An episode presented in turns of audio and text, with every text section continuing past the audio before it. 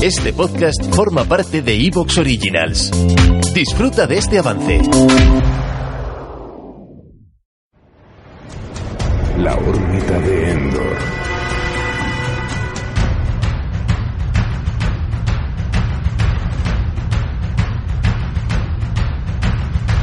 Saludos mundo, hoy tenemos uno de esos programas que realmente teníamos unas ganas locas de hacer, no estaba dictado por ninguna actualidad dictatorial a la que quisiéramos aferrarnos, y sí, eh, son más o menos productos recientes, pero tampoco hemos perdido el culo por tratarlos aquí en el programa. Han llegado cuando tenían que llegar. A lo mejor creéis que hay que regresar a esa filosofía de cuanto antes mejor y aprovechar, no sé, esa falsa sensación de exclusiva y ser del grupito de los puntuales. Es que antes, pues bueno, pensábamos que era lo mejor y, muchas veces pues nosotros mismos queríamos hacerlo así. Aunque ahora tenemos una actitud un poquito más calmada. En fin, si queréis una cosa o si queréis la otra, nada como escribir y solicitarlo en nuestro correo. De entrada, hoy vamos a hablar de El hombre del norte, de Northman, una película que no lo ha tenido nada fácil ya que ha encontrado mucha presión en contra debido a que mucho público por alguna razón que yo no acabo de encontrar querían acción ahí a tope y batallas a gogo como no sé como pasaba en como sí que ocurría no sé es que no no se me ocurre ningún producto de vikingos que ofreciera tantísima acción y esa visión, desde luego, yo no he visto nada parecido. Creo que si había gente que esperaba Gladiator o Braveheart, eh, aquí el problema está en las expectativas del individuo que se plantea ver esto con respecto a las promesas reales del título en sí. Vamos además a ofrecer muchísimos datos sobre los vikingos históricos, sobre su cultura, facilitando detallitos que están en la película solamente pincelados, muy superficialmente, así que vamos nosotros a profundizar más en ese universo vikingo real, si os interesa, en esta videoteca Lode, que creo que os puede interesar incluso más allá de que la película os agradara o no. Al menos esta es una apreciación mía. Además, en nuestro expediente Tolkien vamos a analizar en profundidad la miniserie de animación Las Crónicas Jedi, Tales of the Jedi, una obra de Dave Filoni que sin hacer un ruido así estruendoso y sin querer revolucionar mucho al gallinero, ha cubierto no pocos huecos y ha ampliado mucho el lore de Star Wars bastante más de lo que nos podría haber parecido en un principio todo un descubrimiento refrescante y que se agradece dentro de esta galaxia muy muy lejana. Este es el menú de este episodio de la órbita de Endor Lode para una semana donde hemos elegido dos cositas que nos apetecía a nosotros lodear, sin preguntar si os apetecía a vosotros o no. Lo sentimos. Hay veces que queremos ir a nuestro aire disfrutando del contenido. Muchas veces os escuchamos, pero no siempre se puede hacer. Y hay que saborear series y películas que a nosotros nos han hecho muchísima gracia para poder plasmar ese entusiasmo en este audio pues como siempre realizado con, con todo el cariño del mundo. Ojalá me traigáis puestas las orejitas de escuchar y las ganitas de dejarse llevar, porque entonces este programa será de vuestro disfrute. Sin más, en nombre de todo el equipo de esta casa os doy la bienvenida, soy Antonio Runa, despegamos. Desde el lugar más recóndito del espacio sideral, fluctuando entre lo real y lo imaginado, llegan los audioregistros de Lode, la órbita de Endor fueron grabados hace eones, pero no se concebirán hasta futuras eras, haciéndose realidad aquí y ahora en este vórtice temporal que se abre ante ti. Entra en el dominio de la magia y lo imposible. Entra en el imperio de la órbita de Endor. El programa de la fantasía y la ciencia ficción. La última línea de defensa de la imaginación.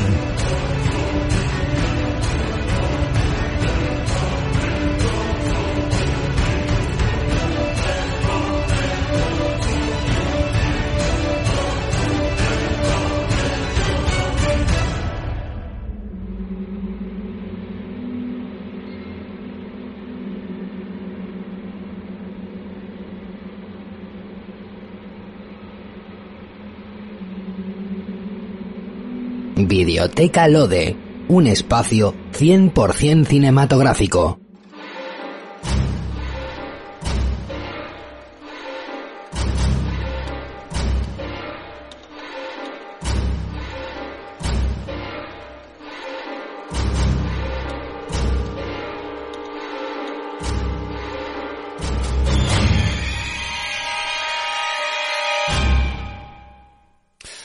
The Northman, el hombre del norte aquí en la órbita de Endor, uno de estos productos que, bueno, como esta temporada tenemos otra filosofía, pues lo traemos ahora que es cuando podemos y también cuando queremos.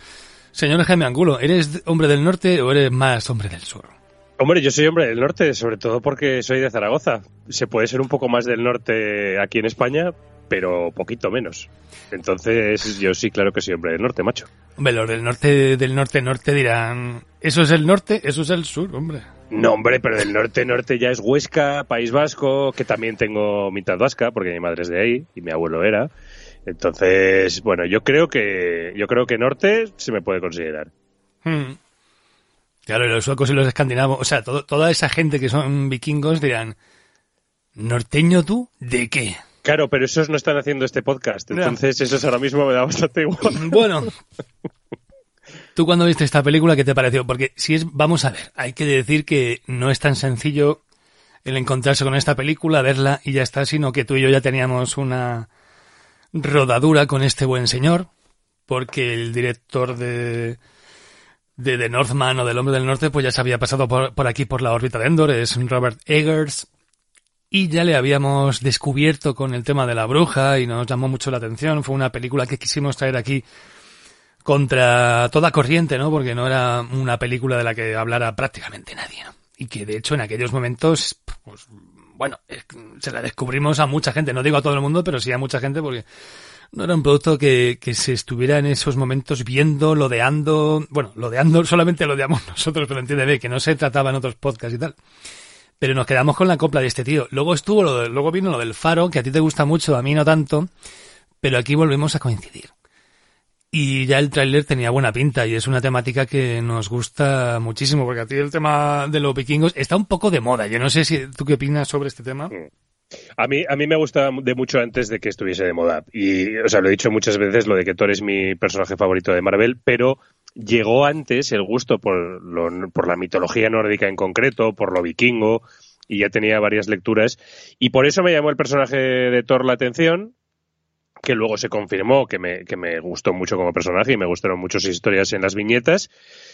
Y entonces, bueno, pues ya te digo que es que a mí el gusto por lo vikingo me viene desde una edad bastante temprana. Entonces, claro, el momento en el que llega este buen señor Robert Eggers y anuncia que va a hacer una película de vikingos con Alexander Skarsgård además, que si tienes un vikingo en la cabeza es difícil que, se aleje mucho de la imagen que tienes de Alexander Skarsgård. Pues a mí, desde luego, me, me llamó la atención desde el primer momento y, y yo estaba súper metido.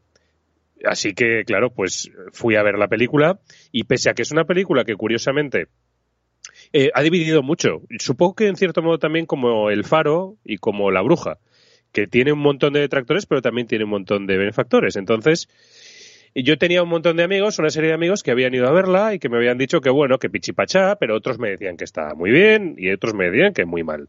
Así que bueno, al final conseguí verla y en mi caso, desde luego, yo salí encantado de la película. Vamos, me la he visto ya cuatro veces y, me encanta, lo admito. O sea, puede que no sea una película perfecta y desde luego no lo es, pero, pero a mí me encanta. Y me encanta al mismo nivel que me encanta La Bruja y que El Faro, gustándome, me gusta menos que La Bruja y que, y que The Northman. Pero, pero joder, creo que es un gran producto, la verdad. Un muy buen producto. Pues vamos a estar de acuerdo, vamos a estar de acuerdo los dos. Es cierto que a mí el, el rollo de los vikingos pues también me hacía muchísima gracia y aunque ahora pues esté muy de moda, cosa que yo de momento celebro, es verdad que, bueno, los vikingos, pues tan buenos, tan buenos, tan buenos no son, ¿no? A mí, a mí me, no es que me fastidie, pero me hace gracia, ¿no? Que más allá de que sean guerreros, todos son virtudes, ¿no? A la hora de, de reflejarlos por ahí en ciertos productos y daba la sensación de que eran muy liberales en sus costumbres de género y que iban por ahí, bueno, pues de muy buenas maneras por el mundo, pero yo creo que incluso algunas series que también han reflejado ciertos aspectos negativos de los vikingos, pues han, les han añadido virtudes que no poseían. Y me parece a mí que esta película nos muestra pues hasta qué punto los vikingos pues son unos agasajadores, unos usurpadores, en fin, eran mala gente por algo, la gente les tenía miedo porque no iban pidiendo por él las cosas por favor en plan, oiga, me deja entrar en su casa y dormir, no. Y llegaban aquí te, y entraban por la fuerza y te mataban, te violaban a tu mujer y a tus hijas y robaban todo el oro y luego quemaban ahí la casa entera. O sea, esas eran las actitudes.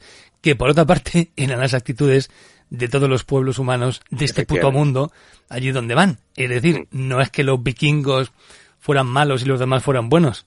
Mm. Sencillamente que a los vikingos se les ha añadido ahora como unas virtudes y unos modernismos que me parece que están totalmente fuera de lugar. Eran tan cabrones como han sido todos los colonos del mundo, todos los conquistadores del mundo y todos los pueblos guerreros del mundo, que eran todos en su extensión, con lo cual, ni peores ni mejores. Pero en esta película se ve que, que sí, que tienen aspecto hijo puta, que eran esclavistas, en fin.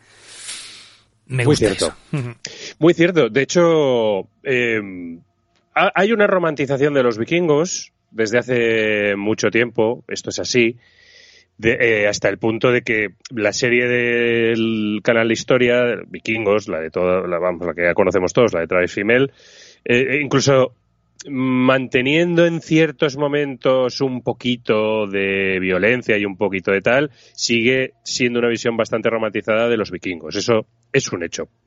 Y, y es un poco lo que tú dices, pero un poco también pues lo que puede pasar con los samuráis y con, y con otras eh, castas guerreras o con otras sociedades guerreras que nos son ajenas, pero que romantizarlas resulta hasta cierto punto sencillo, aunque solo sea por iconografía pero que luego cuando te acercas a la realidad, pues eh, es muy diferente cuando miras con lupa.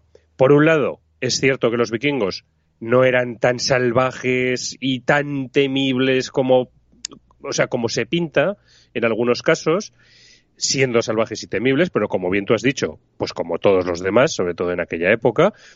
Pero sí que es verdad que, tenían eh, ese punto de las raids, del, salir a, saquear a otros pueblos, porque bueno, pues los lugares en los que eh, la cultura vikinga se desarrolló no eran especialmente ricos en materias primas, sino eran especialmente ricos en, eh, en lo que tiene que ver con, con agricultura y ganadería, y entonces tenían que buscarse la vida. ¿Cómo se buscaba la vida? Pues oye, gente dura eh, que se lanzaba a la aventura. ¿Te está gustando lo que escuchas?